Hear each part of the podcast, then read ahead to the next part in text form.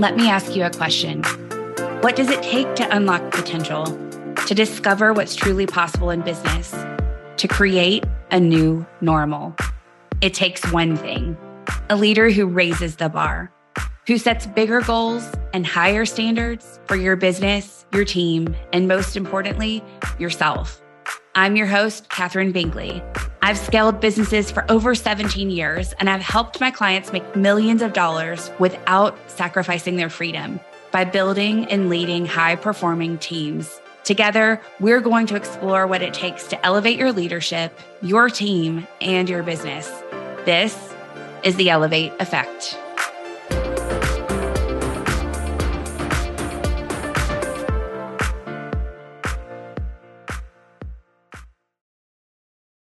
Hey, hey, and welcome back to the podcast. Things might look and sound a little different around here, and I'm excited to catch you up on what's been going on behind the scenes.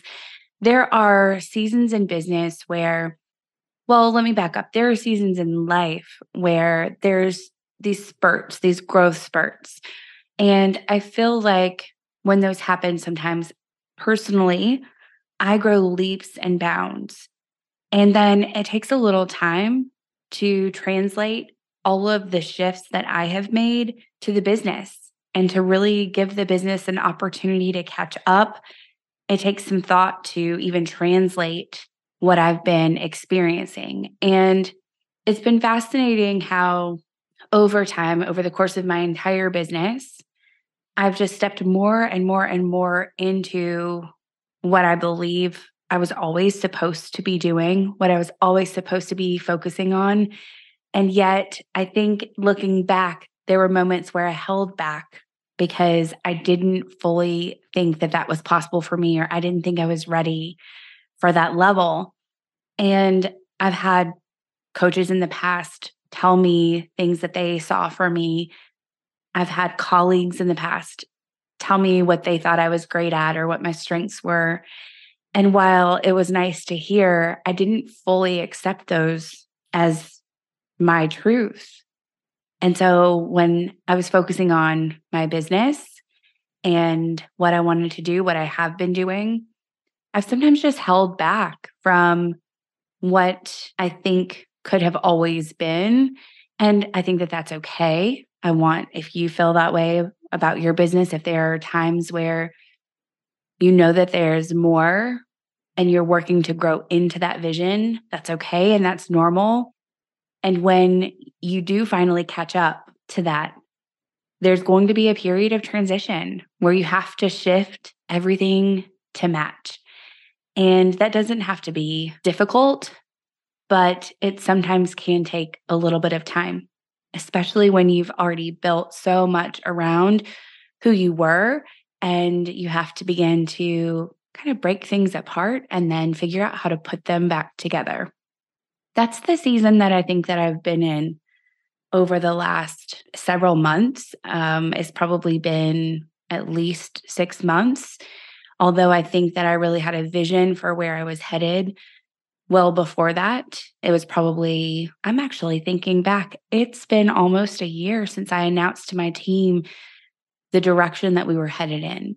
And we kind of kept the ball rolling in the direction that we were already going for a time just because there was momentum there.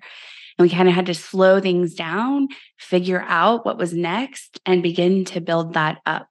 And so I guess since June of last year, that's what we've been doing. And we've pivoted in many ways sometimes these pivots don't look so obvious or big from the outside. They feel huge sometimes internally. And all of that said, like I'm very excited about where we are and the work that we are focused on and committed to. And um, it's not necessarily going to feel like a huge shift, I don't believe, to everyone here because a lot of the things that we're going to talk about, I was already talking about but we just weren't positioned in that way. And so now we're going to shift things more formally. And I'm excited to be back and talk about that. So, to let you in a little bit on why this shift has happened. First of all, I've been serving helping them grow and scale their businesses. And the more that my clients have grown, the more that I've realized that what they came to me wanting wasn't at all what they needed.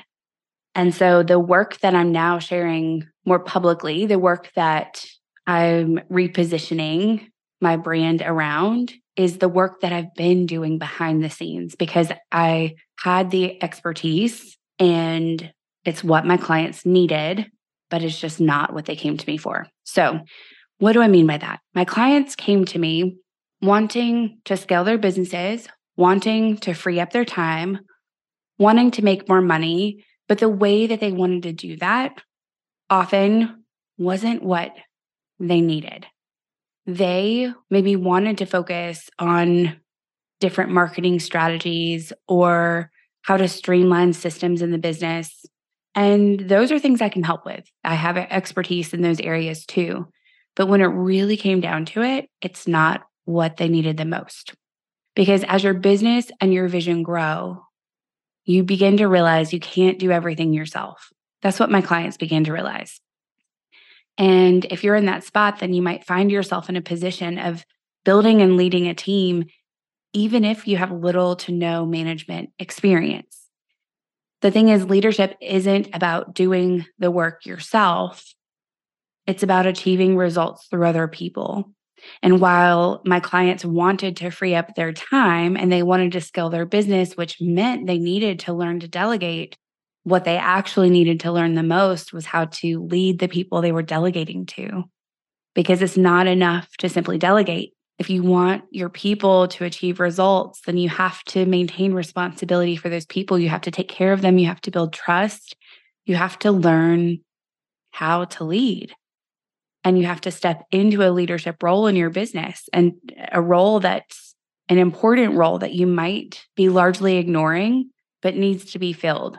It's a position that in many cases you need to fill yourself, even though you may not yet be qualified and you may not have all of the skills or the tools.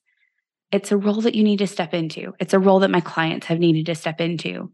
And it's a role that can make or break whether the business continues to be successful. In fact, I think it's the single most important role, the single most important skill that you need to scale your business. And that's coming from someone who started my career working in the marketing agency world, where I soaked up everything I could about growing businesses. I learned the ins and outs of marketing from experienced colleagues, from reading countless business books, and from hands on experience marketing billion dollar brands. I found out what worked well for my clients, and it wasn't the same for everyone.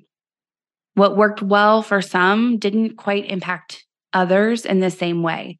No matter how much we marketed some businesses, they struggled to keep customers happy or to maintain profitability. They may have learned how to market well, but it wasn't enough.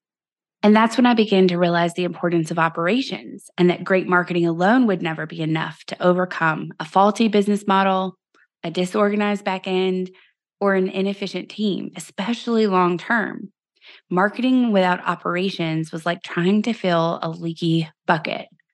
So I studied business operations. I've been consulting on that for years now. I've served as a fractional COO to multiple businesses before focusing solely on coaching. And yet again, my eyes have been opened. Streamlining operations really moved the needle for some businesses. It's been a major catalyst that's removed bottlenecks and freed up the business owner and multiplied revenue. But there are some businesses where neither marketing nor streamlined operations have been enough to move the business forward alone. In order to substantially move things forward, there was something else that was needed. And so, again, this is what I've been teaching and coaching my clients around behind the scenes. To be clear, on paper and on social media, a business can look successful.